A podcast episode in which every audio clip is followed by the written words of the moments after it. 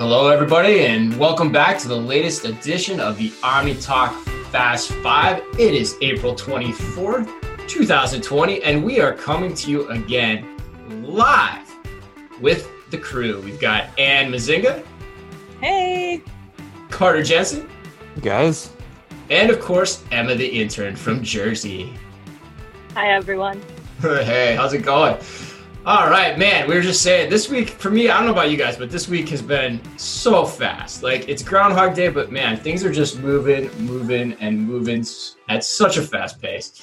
How have you guys been? And what's been uh, what's been something that uh, struck your fancy this week? That struck my fancy. Struck I your don't- fancy. I just love that expression. My my going list When of things? Chris says. Yeah. Oh, God, I definitely don't like that one. uh, uh, what uh, what struck my fancy?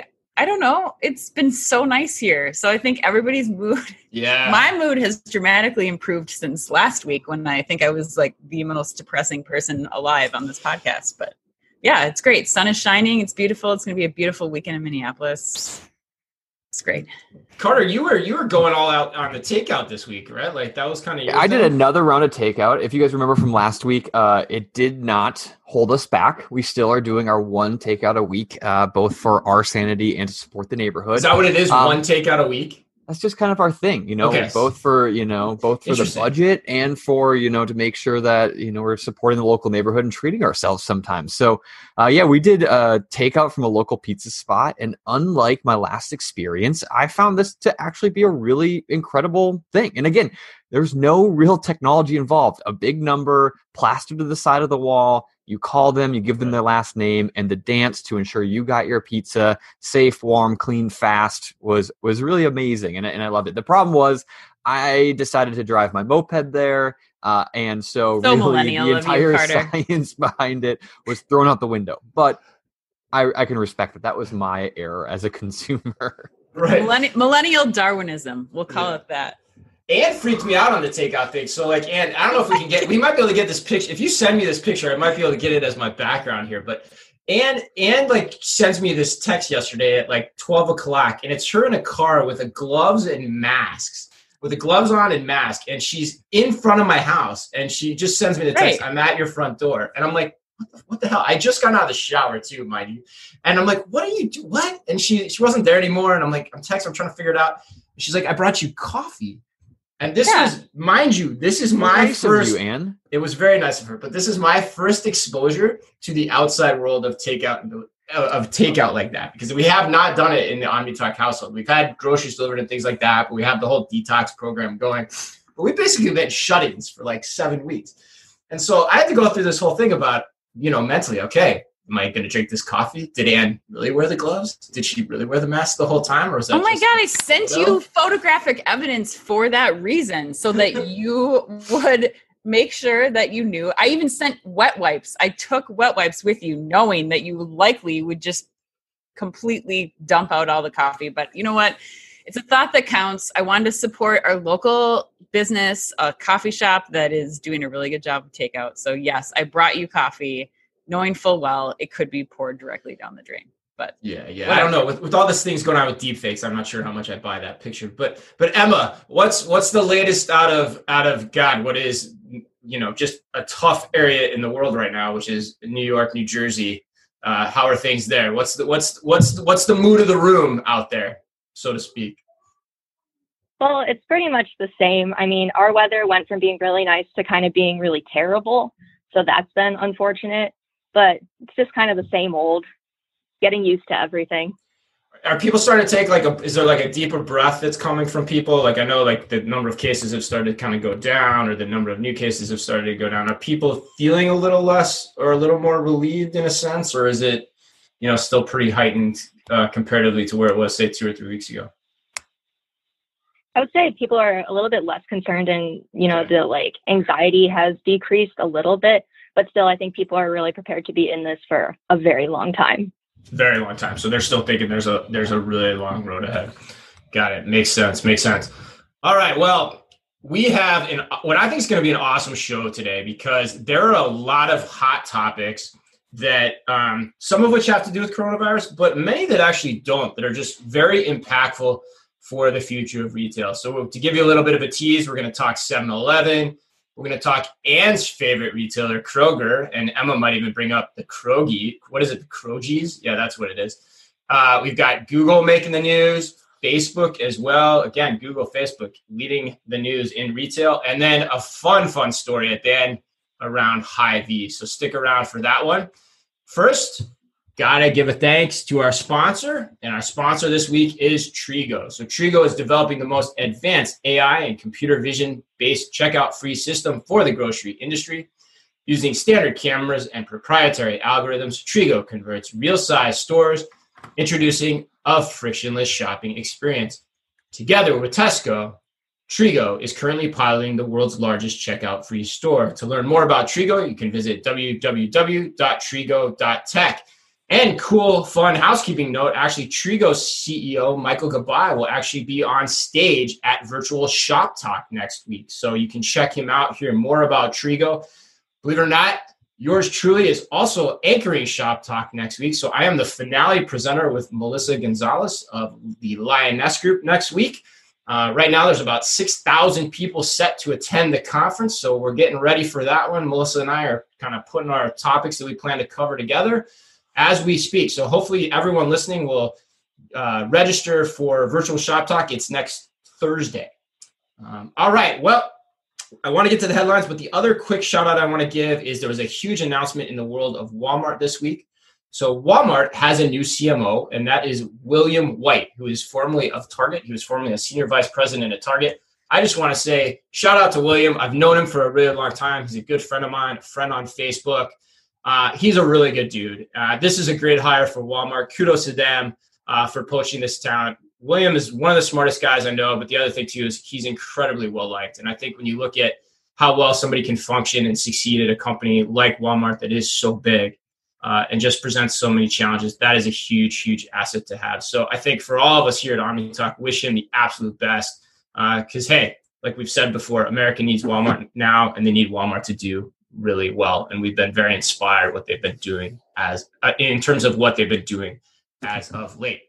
All right, with all that out of the way, and you're in a better mood. You said it. I mean, start it out, mood. and that is debatable. But let's start it out. Oh gosh! All right. Uh, this week 7-eleven opened its first ever hospital pop-up store at children's medical center in dallas so people working in the hospital can pick up grocery and personal care products phone chargers fresh food options including salads heat meat uh, take and heat pizza wings you name it uh, and to enhance the safety of the shopping experience, the pop up store will also allow the hospital staff to use their employee badges to pay for merchandise. You can also use the traditional methods of, you know, the credit debit card checkout, and they've got the sneeze guards and everything up. Um, but they also have announced that within the next couple of weeks, they're also going to add their frictionless and contactless mobile checkout feature at this location. So uh, the customers will be able to shortly scan and pay for their purchases um, on the the 7-Eleven app uh, or mobile devices, which I think this is a huge announcement. You look at what they were able to get up and running in two weeks in a place that I mean, who's more deserving than frontline workers in a children's hospital, um, and just what they've been able to accomplish, get set up, even though they aren't rolling it out with the full contactless payment like they probably wanted to in this initial concept. They've done quite a ton this in, in such a short amount of time to just get the concept out in front of people, testing, learning. And what I think is even bigger here is what this might mean for the future of what a 7 Eleven store looks like after COVID. They're doing this as a test to learn more, but what does this mean for future footprints of 7 Eleven? Um, I think I, will put that question out there to you guys and curious what your thoughts are on on this pop up. Yeah, Carter, why don't you take this one first? I would say just walk out just in time, right, to steal something from Amazon. We've been talking about the evolution and the innovation that's been coming from 7 Eleven now for the last, what, four, five, six months. And now what's crazy is that they're actually taking it into the epicenter of a place that needs it most. So it's not necessarily, obviously, it's clear that these frontline workers need the support from a, a C store standpoint and all the things that they can offer. You talk about food, groceries, you know, basic needs, all that kind of stuff. But then you combine it with the technology and the innovation that they have been working on now for four, or five, six months. And not only do you have a convenient solution, you have a solution that maintains uh, the the safety standards and the safety kind of the critical infrastructure that these people are going to need to rely on in order to keep this store safe in the new environment that they're about to go in on. So I think it's I think it's amazing. I thought the other thing that came to mind for me was just how easy it is to replicate these things around around need areas, right? You know, so you look at a smaller footprint providing um, things like hot food, even like they've been doing this across multiple countries around the world for forever. And so now all of a sudden they're saying, well, actually, it's not that hard to pop up an entire uh, ecosystem right in the middle of a hospital. And I, I think you'll expect to see this uh, in other other locations as well in the coming weeks and months. Yeah, Emma, what's Emma the intern? What's uh what you you know you you kind of take up the, the the the youngest member of, of the OmniTalk crew here. What what what's the take generally on what's your take on the story and then what's your take on 7-Eleven in general? I've never been to a 7-Eleven. What? I don't even I don't even know where one is.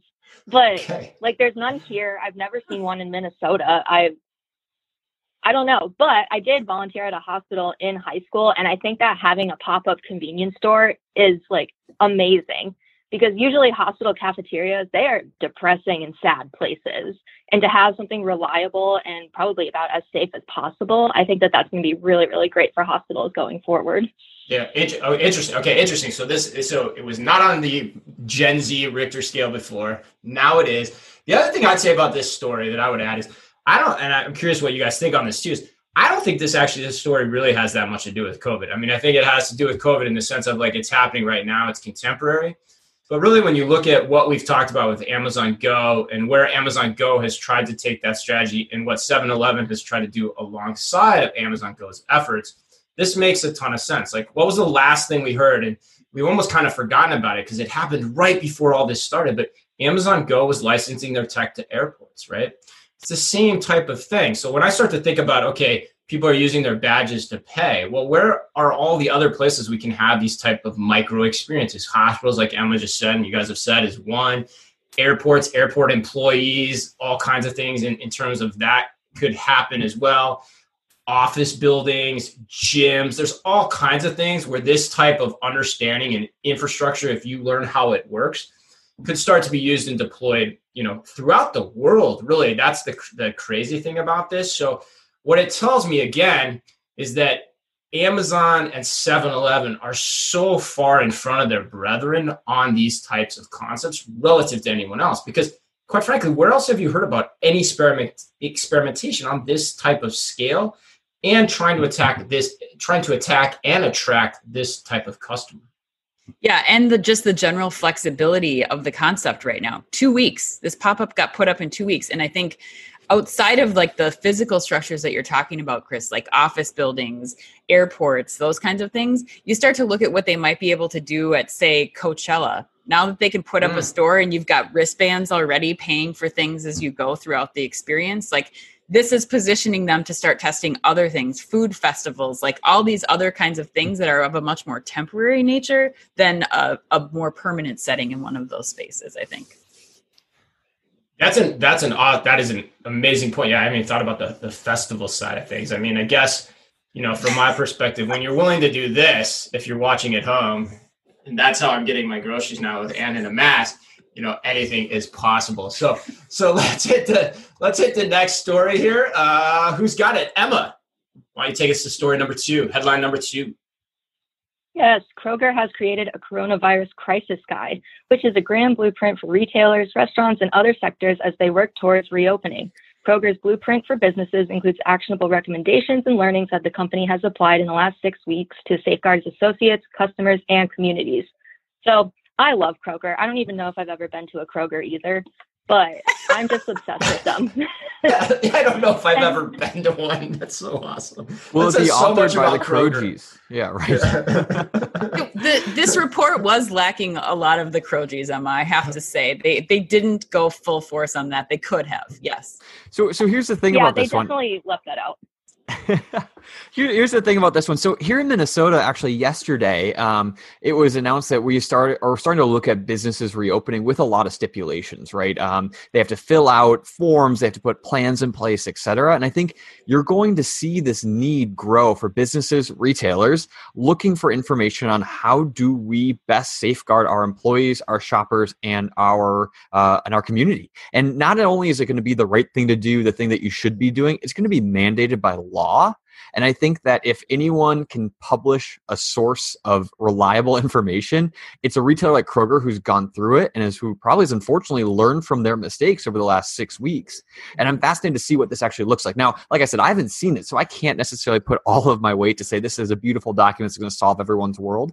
Um, but Emma, you might have, right?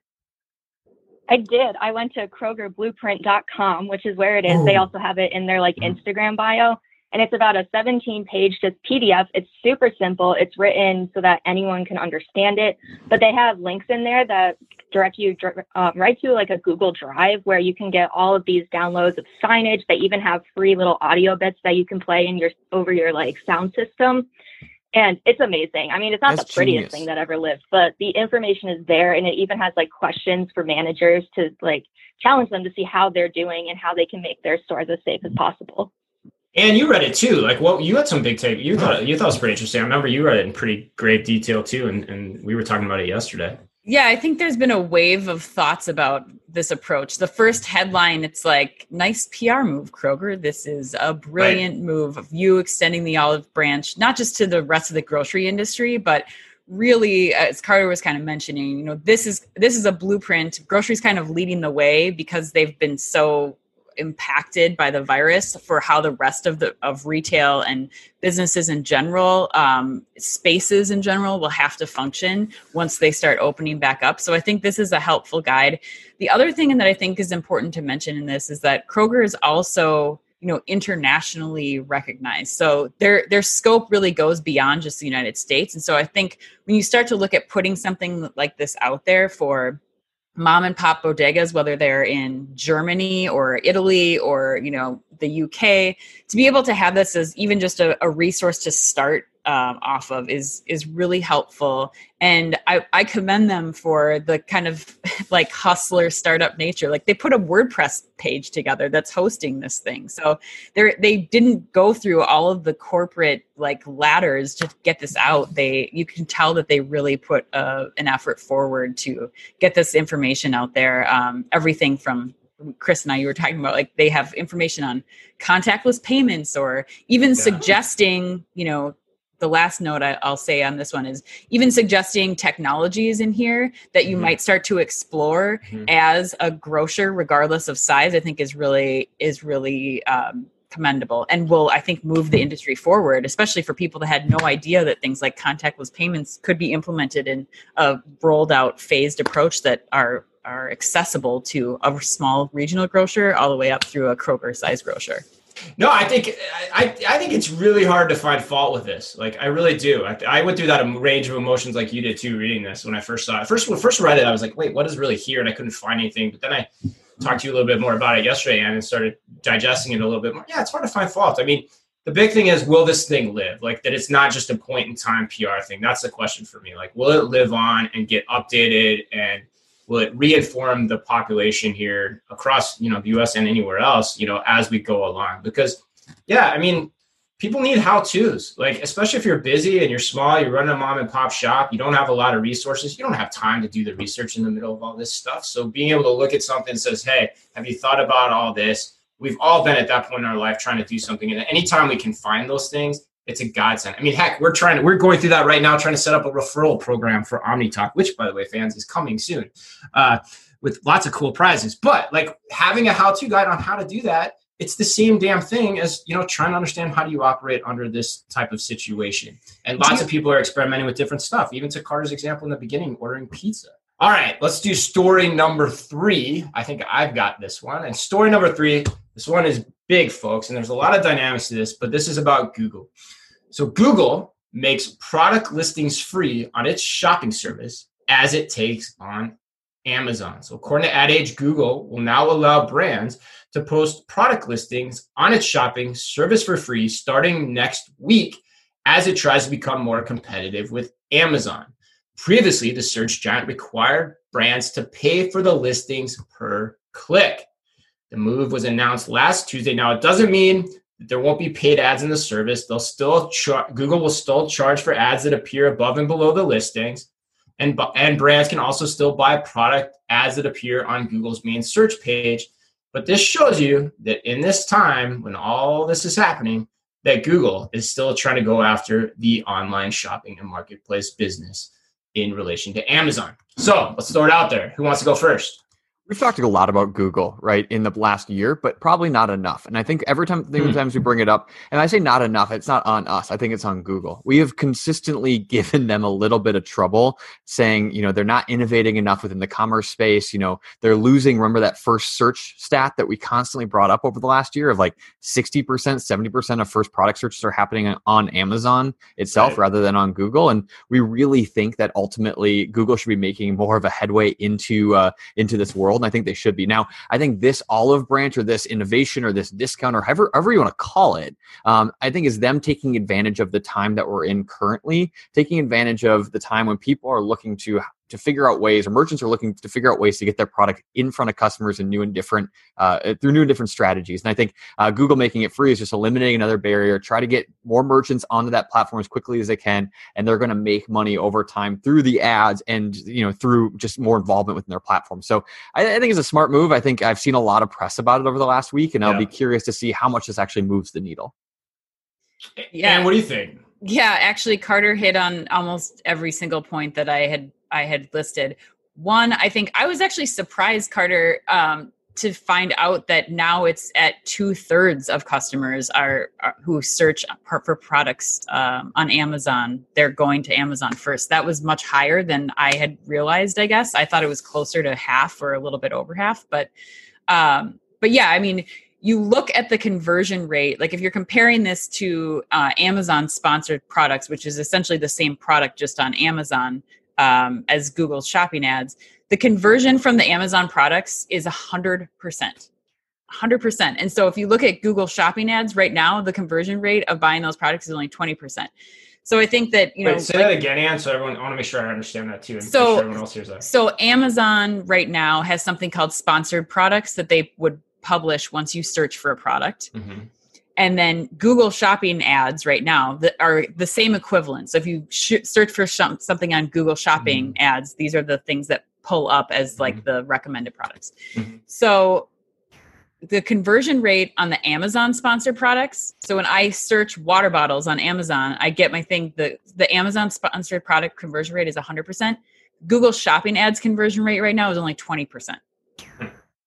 So I think that with Google removing that friction point of, you know, like Carter said, just get your product on there. We get to test things. I think they're they're losing the pay per click uh, money that they're getting from each of those uh, those merchants. However, I think this gives them a lot more runway as they start to expand that uh, Google Shopping ad platform, and then they can start to collect more money from the uh, the paid Google Shopping ads that they could potentially get down the road from this. So, so you guys are you guys are you guys are pretty bullish on this. Then you two are you and Carter. So it sounds I'm, like you are, Ann. I would say I'm bullish on this being an appropriate test. Do I think it's actually going to you know make that much of a dent in how people are searching for products and whether they go to Google now versus Amazon. I don't know, but I think yeah. it's it's the right time and place for it. It's a good like time this. to do it. I guess you're saying yeah. the timing is right. Like we've said with a lot of things, 7-Eleven, everybody else, like now's the time to experiment. Carter, let's let's look at it like a, a supply and demand standpoint, right? We use this a lot when we're analyzing businesses like Uber or whatever that might mm-hmm. be. Well, the supply, you know, the supply needs to be robust and vast, especially in a shopping world and diverse and, and all that in order to drive the demand, right? So if you were to go and let's say, which right now I don't believe this is going to immediately change my behavior as a consumer. Let's say though that I did want to go buy some new headphones and I did show, choose to go to Google. Uh, if I did that and I actually had a good shopping experience because I had, you know, the suppliers I wanted, a good diversity, yeah. price, etc., well then, you know, I might actually continue to do that. But I would argue that right now Google is focused on this promotion simply on the supply side in hopes that the demand comes later. Now, we could go into this whole idea of in, in this current time in our life, you know, the next month or two, uh, commerce is, is happening more online, and that's true. But also, you're seeing an inverse also of people apps to or their willingness to buy, uh, specific, yeah. specifically in different categories. We talked about that last week. Yeah. I think this is a huge focus on the supply, with hope that the demand will will soon shift. I think there's a I think there's a point though that's missing here. Um, I, I, don't disagree with you guys. I think there's an Anne's shaking her head already, but I, I'm shaking my head at your background. Oh, okay. my background, my Sorry, background is awesome, going. by the way. That's also yeah. an homage to Carter. Um, the point that's missing here, and I gotta get, I'm not gonna take credit for this one either because I, when this story broke, I was talking to my buddy Andy at Facebook, who's like the consigliere for me in general, but I get a lot of good advice from him. And he brought up a really good point that I think is important to bring up in the context of this conversation on this podcast, which is yeah, okay, you get it. They're trying to get more they're trying to get more merchants on their marketplace. But at the end of the day, that's not what still retail is about. Remember? So retail is also about the psychology of how you become a retailer and what are all the services and things you provide to your potential customers. The difference between Amazon and Google is this. Amazon Google thinks like a retailer. Google is just trying to be a conduit for the retailers to do business. So that is very different when you start thinking about everything that Amazon does on the distribution side, about setting expectations about how you're going to ship, when you're going to ship, what your customer service levels are, if you're going to transact through the platform. If you have problems, who do you go to? Amazon, in theory, helps resolve them. Does Google do that same thing? You know, it's a very contained experience inside of Amazon. So, as much as you want to do this, it still makes me feel like, in a little ways, and there's a lot of friends from of Google on this show. So it's you know, I say this, you know, in all sincerity, because you got to be candid here, is that it sounds good, but I don't know if it's going to do anything because you've got to fix the other side of that, or you've got to come at it from that mental approach to be able to become the retailer and become the place that people want to shop, from which people want to shop. And I think that's missing. So you got to you got to have the volume. You got to have the products on there, and Google arguably doesn't have the volume that Amazon does right yeah, now to perfect the experience. That's that's fair. I guess that's fair, but I think it's you know it's chicken the egg of what do you do? You can try to do that, and by the way, now you're having to give it at a complete discount. So that also means you know how you know when you're starting to do that kind of thing, then you wonder where the demand really is in in, in general. So, but anyway, food for thought. Uh, we probably will pick this topic up again in the future um, and segue not intentionally in any way, shape, or form to the next story, which also has to do with Facebook. Carter. Yeah, as uh, online commerce heats up, Facebook is in the marketplace to make some uh, gigantic investments into overseas companies. Uh, so this week, according to Bloomberg and a whole list of other sources, has been really well covered. Uh, Facebook has made a 5.7 billion dollar investment into uh, Indian telecommunications company Jio. So uh, this is the biggest acquisition, or not acquisition isn't the right word, the biggest investment Facebook has made uh, since the WhatsApp acquisition in 2014. So Jio is a, a, telecom and ISP company specifically in India with hundreds of millions of customers. They have an incredible reach, but that's not what's important about this story. The story is important because they also have a small uh, which is as as those watching video in uh, in in quotes uh, e-com startup called JioMart. Now, this small e-com startup is currently offering 50,000 products to be delivered to your home from an express delivery, express delivery standpoint, free delivery with no minimum purchase. Um, and they're serving hundreds of millions of people, or they're ramping up to serve hundreds of millions of people in India. Now, Facebook is coming in to this world in an incredibly unique way. And a lot of people are talking about what they're going to be able to do with WhatsApp. So WhatsApp currently combined with jio services combined bring 750 million people uh, together within the country. And the thought is is that if they're able to put whatsapp on top of the jiomart experience they might be able to actually start driving commerce through whatsapp like they've never been able to do before. Um, so this is really interesting because what it does is it puts them up against not only amazon but all the other food delivery or, or kind of commerce companies. And the idea is they're going to be able to aggregate it all under the whatsapp umbrella in a way uh, that drives drives actual revenue through the chat platform that currently isn't driving as much uh, money as, let's say, Instagram or Facebook. So it's a super interesting uh, concept, super interesting to see what's going to happen over the next 12 months. But the idea is they're going to have a single platform for shopping in this incredibly gigantic emerging market. So fascinating to watch, and it'll be really interesting to see how this unfolds over the next few months. Yeah, I mean, Carter, what do you what do you think? What do you what's your prediction here on like you know because there's a lot of text commerce angles. We've talked about that a lot on the show. What is your prediction here for how you know when it? You can see what Facebook's trying to do here, right? They're trying to understand. They're trying to get a foothold on that. They're trying to yep. get a foothold on it in the biggest market. Like, at what point do we start to see that over here? Well, I, I think what's key about this is Facebook is coming in to add their user experience layer on top of a commerce engine that's already being developed by a different company, right? Mm-hmm. So, what's important to note right now about mm-hmm. JioMart is they don't even have an app yet. The app is still coming later this year. Um, uh, currently, all of the orders have to be go- gone or have to be placed through their website. So, what Facebook's going to be able to do is come on and layer in WhatsApp on top of this commerce engine that JioMart has been building and provide a user experience that hundreds of millions of customers already know incredibly well. So we talk about, you guys know I'm a huge fan of text commerce. I'm a huge fan of social commerce because consumers know the platform. I know Instagram. I know Facebook. I, you know, it's taken a while, but I, you know, we all know the Amazon app because Amazon spent hundreds of millions of dollars building an incredible, you know, user facing uh, interface. Now, I think what Facebook's going to be able to do is they're going to be able to add that interface on top of this commerce engine and say, yeah, you can download the app, but why would you do that? Why don't you just use WhatsApp, the app you're using all day, every day? Um, and what they're going to be able to do is they'll take a little bit off the top and start generating revenue from WhatsApp, which has been a little bit more difficult uh, than the revenue generation models that you've seen on Instagram and Facebook. So I think it's a huge play. I think it's really smart. It's a way for them to get into commerce, and it's also a way for them to get into an emerging market in yeah. an incredibly lucrative way. And so, uh, to, to, to answer your question, coming yeah. back, I, I start to think like, how does that? Yeah, I think this is a play to say, what can Facebook use in their current library of assets, right? So we all know Facebook assets incredibly well. We know how to navigate, you know, Facebook app. We know how to navigate Instagram because we do it for hours and hours a day. How can they use that familiarity? How can they use that trust? How can they use that, um, you know, intuition that we've built up as users to generate commerce? And I think you're going to start to see those interfaces start to be built on top of commerce engines rather than companies trying to build their own app and teach a bunch of users how to do it. Um, so I, I think that's what we're going to start to see. We'll start to see learnings from this rollout um, overseas start to come here, whether that's in WhatsApp or whether that's just baked into Instagram and Facebook um, themselves.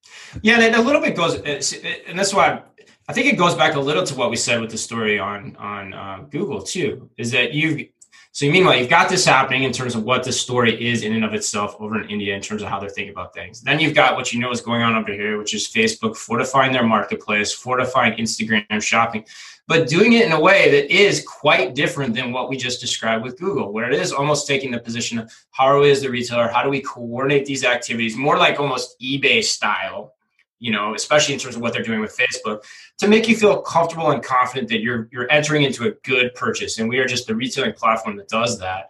And to your point, it's going to be interesting to see like how the different uh, platforms for commerce as they emerge, whether it's text or something else, plays into what they're trying to do. So this story, while it's overseas and may not seem as important in COVID right now, this is probably one of the most important stories of recent memory because you're actually talking about something here that five to 10 years down the road could have a really big impact on how we all shop.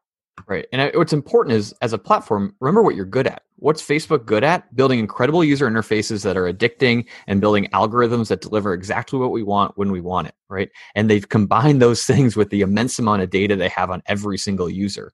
They're not necessarily good at this point at fulfilling orders or at creating product or whatever that might be. So leave that to a company that can do it and has built and made investments into that across the board mm-hmm. and leverage what you're good at. And I think that's what you're going to continue to see to your point here in the United States of um, what they're they're doing with Instagram shopping, what they're doing with Facebook Marketplace, or whatever you want to choose. Like, I, I, you know, it'll be it'll be fascinating to see how that continues to expand and how we might rely on these platforms for more than just seeing photos of our friends and family, but also potentially getting served items that we never knew we we, we needed, as we've talked about yeah. before with Instagram shopping, but also maybe using WhatsApp as an incredible text-based uh, ordering system for our groceries. And I think mm-hmm. it'll be interesting to see how they start to leverage WhatsApp as as a platform here in the United States to do that, just that. Yeah, awesome. Okay, awesome. Yeah. All right. Well, let's close it up here. This last story. This we saved it just for Anne because she's the best at the stories that are just a little bit different. Hy-Vee has announced that they are partnering with DSW to have new shop and shops inside Hy-Vee stores. Um, they are launching this at a time when they're going to have to start online because of the coronavirus outbreak. So they're going to start with a DSW experience on Hy-Vee.com. And then we'll move later into this year with putting these uh, DSW shop and shops into more than 120 Hy-Vee stores uh, company wide. So I love this story. I think uh, for me, there if there's something that kids need and families need on a regular basis, it's food and shoes. And in a lot of those scenarios, um, the shoes, especially when it comes to kids, these things are last minute. DSW is a household name when it comes to this um, for dependable uh, brand names, especially um, in the sneaker and shoe category. So I think this is amazing. It will help position Hy-Vee as they start to go after the Target and Walmart's uh, share when you start to think about how many things you can accomplish in one place. Uh, being able to go to a Hy-Vee who already has a lot of offerings in their stores, uh, and now being able to have the shopping experience, uh, especially once uh, the DSW uh, shoe pickup, you can buy online pickup inside the the Hy-Vee stores. I think this is huge. It's going to really help define, I think, what future grocery stores big box stores, department stores, like what that definition is. Um, so I'm I'm giving. So you like this? You like credit. this? Yeah. so you're you're like this. Emma, Emma the intern, Generation Z. Are you buying your shoes at Hy-Vee? Uh, no, no. No. Whoa, mic drop. Why not? I I really like the separation of like food and apparel. I don't want to buy them in the same place. However, I think this is brilliant, like Anne said, for families where okay. you want to just kind of get everything in one go. So but I mean, I haven't bought shoes in person in so long that I don't even remember. And I just don't want to get them at somewhere that I get my food. But what if you could pick them up? What if you just pick them up while you were at the grocery store? So you bought them online, but you get to pick them up while you have to go pick up your weekly groceries. With your sliced chub of deli meat. Would you do that, Emma? Sliced think, chubs aside. Yes. I think like I don't know. I like to buy my shoes from the exact brand that they come from, which kind of like makes me like a snob in that way. Okay. So I just don't want to pick them up either. I want to order them directly from their website and have them arrive at my door. Okay. Well, Carter, you're Mr. like order pickup now, you know, like you know, yeah. back backwards hat, millennial order pickup. Like are you do are you buying you getting shoes for the misses at uh at Hy-Vee. What do you think? I think it's easy to trash when it comes from, you know, oh, are they stylish or or what's the assortment yeah. or whatever. But I think, you know, over the last six months, we've talked so much about Hy-Vee has become this one-stop shop for families, right? It is the yeah. restaurant, the liquor store, all of the food, the take and bake, the et cetera, et cetera, et cetera, right? And I think yes, it does seem kind of odd that shoes are the next thing yeah. but and to your point it's like you know what do families need it's it's shoes and groceries and i and i think yeah it's it's funny and all but I, there's some truth behind yeah. that and i think the more that Hy-Vee is able to put into their footprint the more value that that stops going to to to provide and the more people are going to want to go to that location for that one stop and i think no, no time is this more pr- like real than now where people are trying if you're going to go out you're trying to minimize uh, how many stops you're making. You're not just aimlessly driving around, making multiple stops at DSW, maybe going to the mall and then stop by the grocery store and then get some takeout on the way home. Yeah. You're wanting to go, make one stop, get back in your car and go home. And the more and more Hy-Vee creates value within that footprint, within that one stop, the more successful they're going to be. Yeah, absolutely. And and you you were I think the one that told me this too. So what else? You know who else? Hy Hy-Vee is like the biggest franchise owner of Wahlburgers, right? Yeah. Correct me if I'm wrong. Yeah, right. the nation's largest franchisee. Yeah, they're the largest franchisee, and so you know, so they have a Wahlburgers now and a DSW. You know who else has that? The Mall of Frickin' America. So to Carter's point, I think what you're seeing here, and I think what you've seen in this, tr- I think you've seen this trend for some time now, is you've seen it with Best Buy, say with their shop and shops the mall's just getting smaller.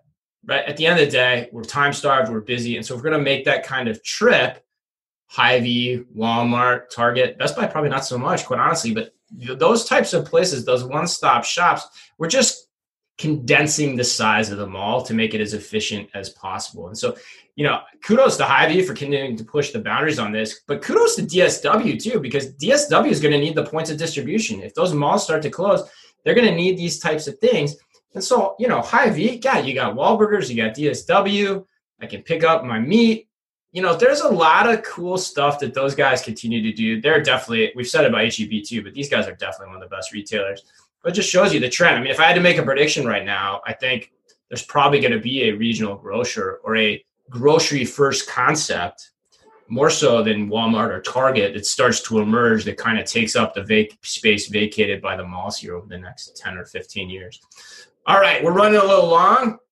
So I want to close it up this week. Thanks so much for sticking with us. If you're live, we'll take your questions at the end of the show. So be sure to get those ready. And we've got a nice thing. So we've got a few fun comments already from folks like folks on our chat line. So thanks for that, making me laugh as I read those. Um, but hey, housekeeping notes. Uh, great post on Forbes yesterday, already at 10,000 views. It's on what malls need to do before they reopen. I think there's five important considerations that they should keep in mind before they just rush to reopen uh, and try to do a lot of activity without accomplishing anything for the long term. So you can check that out. We'll email that out again today.